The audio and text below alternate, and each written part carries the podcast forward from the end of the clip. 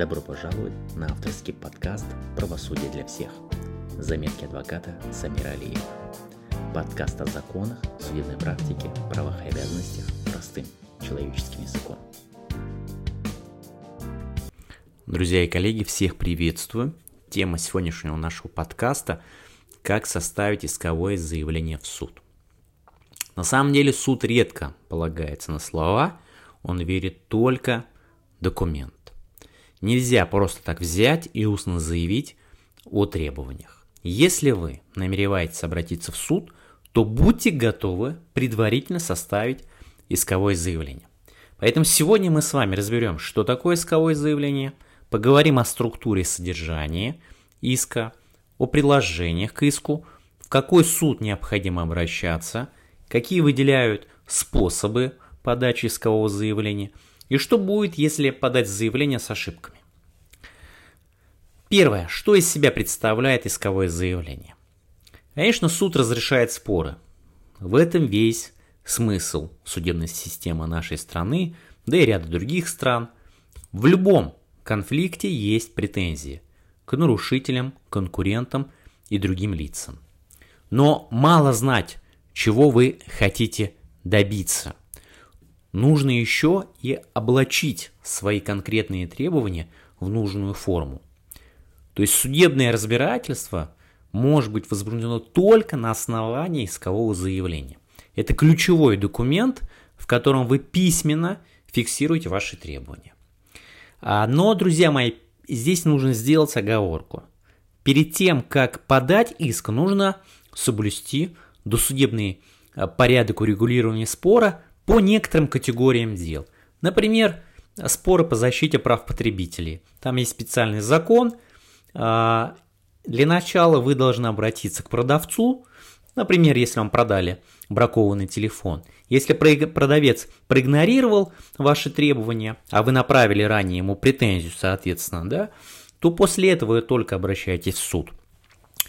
У продавца есть 10 суток, 10 дней на рассмотрение вашего требования, которое, соответственно, да, изложено в этой самой претензии. Ну а дальше вы уже смотрите по а, ответу продавца. Либо вовсе продавец проигнорировал ваши требования и оставил их без удовлетворения. В таком случае, конечно, вы идете в суд. Но забегая вперед, скажу вам так, что на практике в большинстве случаев э, все эти продавцы, исп, исполнители услуг, да, а всевозможные застройщики, игнорируют требования, а, хотя закон о защите прав потребителя обязывает их рассматривать и удовлетворять требования, которые обоснованы, безусловно. А, и если мы говорим про а, обязательно досудебный порядок, он применяется в арбитражных делах, когда между организациями заключен какой-либо там договор подставки и так далее. Так вот, прежде чем обращаться в суд, необходимо, да, соответственно, обменяться а, письменными, скажем так, требованиями, а, и после чего только можно обращаться в суд. А в остальных а, иных случаях здесь досудебный порядок, он не обязателен, и направлять претензию не нужно. Вот, вы можете смело обращаться с исковым заявлением в суд. Обязательная письменная форма искового заявления, она закреплена на законодательном уровне. Если мы говорим про гражданские дела, то здесь мы открываем с вами Гражданский процессуальный кодекс, статью 131 и 132. Если мы говорим с вами про арбитражные дела, то есть это споры между индивидуальными предпринимателями, организациями, то здесь мы руководствуемся уже арбитражным процессуальным кодексом, статья 125. А, ну, сегодня, конечно, в большей степени мы, мы акцентируем наше внимание на именно гражданских делах, соответственно, статье 131 да, и 132 Гражданского процессуального кодекса. Именно в, в этих статьях изложены требования к исковым заявлениям. Структура искового заявления. Ну, условно ее можно разделить на следующие части. Это вводная часть, описательная мотивировочная и резолютивная. Каждая эта часть обязательно. Если отсутствует хотя бы один из вышеуказанных блоков, то суд не примет ваше заявление. Содержание искового заявления. Вводная часть включает в себя реквизиты. То есть это обязательные сведения об участниках спора. Необходимо указать первое – сведения об истце. Фамилию, имя, отчество, контактные данные. То есть истец – это то лицо, которое обращается с иском в суд с целью защиты своих прав. Человек, организация, да, то есть это страна, которая в последующем будет представлять интересы, будет представлять доказательства нарушения своих прав.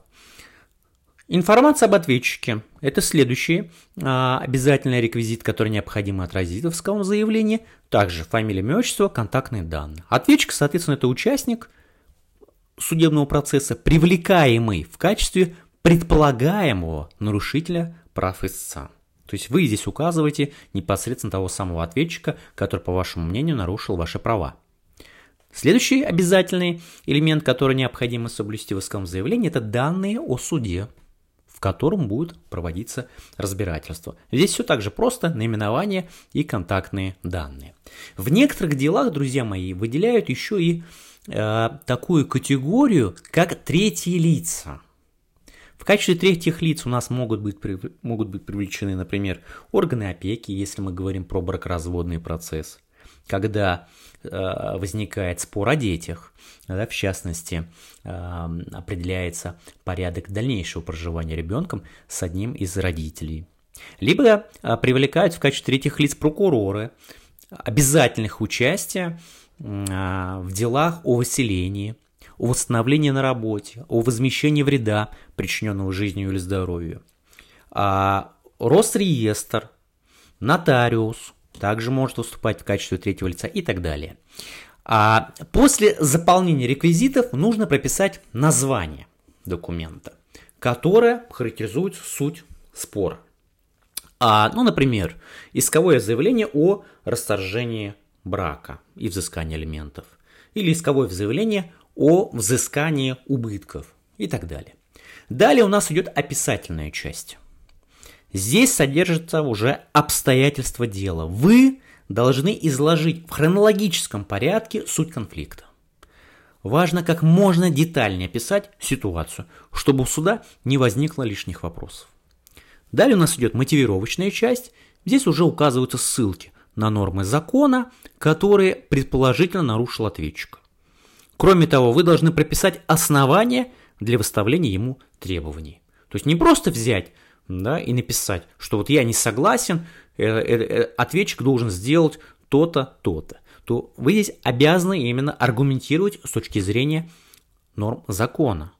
А есть ли такое обязательство у ответчика? Дальше идет резолютивная часть. Здесь, соответственно, вы обозначаете главную суть иска, то есть требования – есть их и называют исковые требования. К примеру, прошу суд взыскать убытки в размере 1 миллиона рублей да, и так далее. Финальная часть документа это, конечно, дата составления, подпись и список приложений. Потихоньку переходим к следующему вопросу – приложение к иску. Исковое заявление, конечно, предполагает наличие веских доказательств. Суд не будет верить исключительно одному документу. Вы должны подкрепить свои слова конкретными свидетельствами, конкретными доказательствами, конкретными документами. Стандартный список приложений включает в себя копию доверенности на представителя, то есть на вашего юриста-адвоката, если он участвует, а, копию паспорта, доказательства вашей правоты, то есть переписку, например, между сторонами, да, ну и какие-то фотографии, да, ну и так далее. А, дальше, расчет взыскиваемых сумм, если мы говорим о каких-либо убытках. А, и самое важное, то, что часто у нас забывают делать граждане, это оплачивать госпошлину. Увы, друзья мои, суды у нас не бесплатная услуга для населения. За исключением, конечно, некоторых дел, и э, если мы говорим в частности о законе о защите прав потребителей, то да, там не оплачивается госпошлина, а, соответственно, вы смело обращаетесь в суд, когда вам продали бракованный товар в магазине, например. Ну и там же тоже есть определенный лимит до 1 миллиона рублей, да, если суть требований, то, пожалуйста, вы смело обращайтесь в суд. Если свыше, то здесь, увы, нужно оплачивать госпошлину. Размеры госпошлин указаны в налоговом кодексе. Ну, конечно, я вам не буду тут советовать лезть в налоговый кодекс, разбираться с этими размерами. Ну, есть все-таки юристы, адвокаты, которые должны этим заниматься.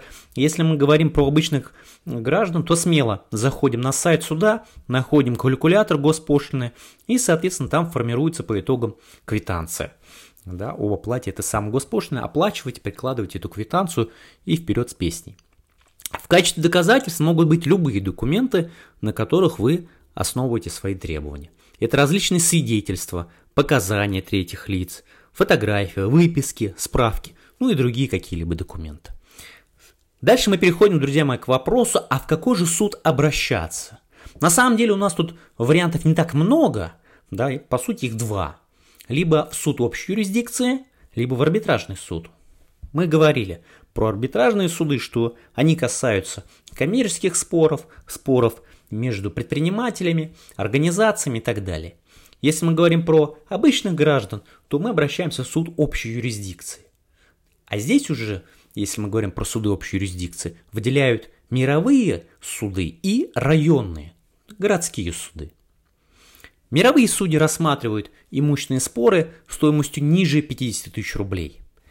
То есть, если вам необходимо взыскать с должника небольшую сумму, то нужно обращаться именно в данную инстанцию. Или, например, а, речь а, о расторжении брака, когда, а, соответственно, супруги не смогли мирно разойтись да, через ЗАГС, а, то тогда, соответственно, вынуждены обращаться в мировой суд для расторжения такого брака. Но опять же, если у нас возникает спор о детях, да, и так далее, то есть имущественные какие-то споры больше 50 тысяч рублей, то тогда вы уже переходите в районный суд, да, к, в районном, э, если мы говорим о районных судах, то здесь рассматриваются такие споры, как раздел имущества, взыскание убытков, признание права собственности, защита чести и достоинства и так далее. Опять же, если мы говорим с вами о арбитражных судах, как я говорил выше, то здесь э, арбитражные суды у нас рассматривают конфликты да, в предпринимательской деятельности.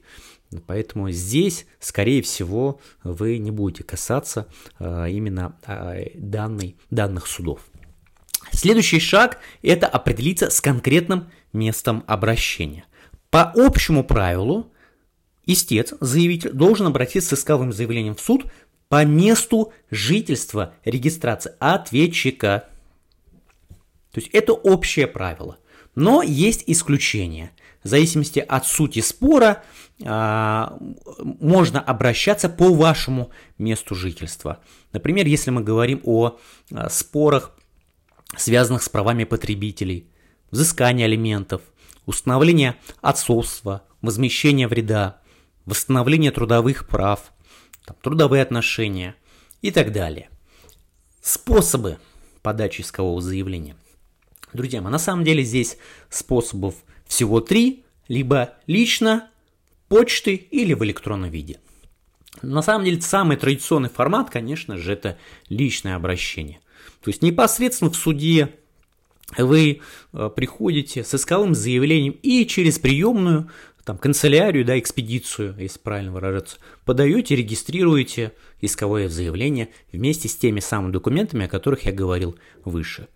Можно, конечно, воспользоваться почтой, вот, или же мы говорим про электронный формат, да, то есть на сегодняшний день есть система газ правосудия, да, разработанная специально для э, судебной системы России, и вы дистанционно достаточно иметь компьютер э, и интернет, можете спокойно, заполнив а, определенные, соответственно, моменты в, э, в непосредственно на сайте этого газправосудия, то есть на сайте суда формируется вот это исковое заявление, прикладываете документы и направляете исковое заявление с этими документами в суд, в тот или иной, соответственно.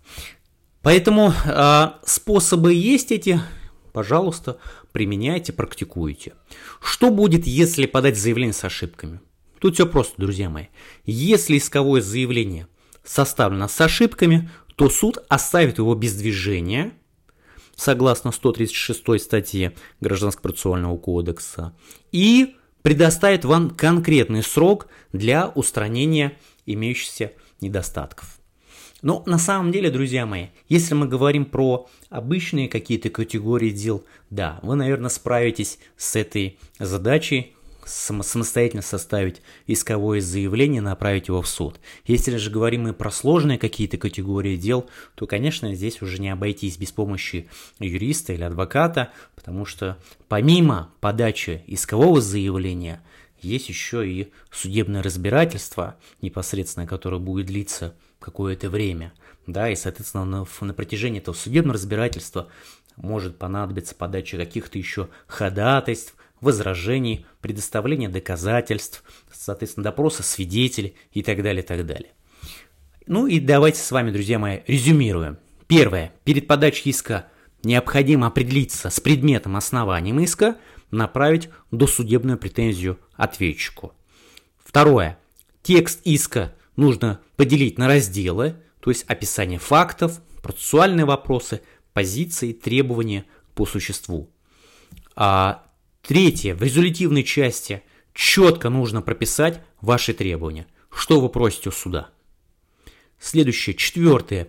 Предложить к иску копии документов и доказательств. Желательно, конечно, нотариальные. Пятое. Посчитать там, неустойку, цену иска и госпошлину. То есть можно оформить расчет в виде отдельного приложения. Ну и шестое, не забывайте уплатить государственную пошлину и в таком случае можно подать иск как по почте, через канцелярию или же электронно. Друзья мои, спасибо вам, что прослушали данный подкаст. Впереди много полезного. Всех благ, всего доброго.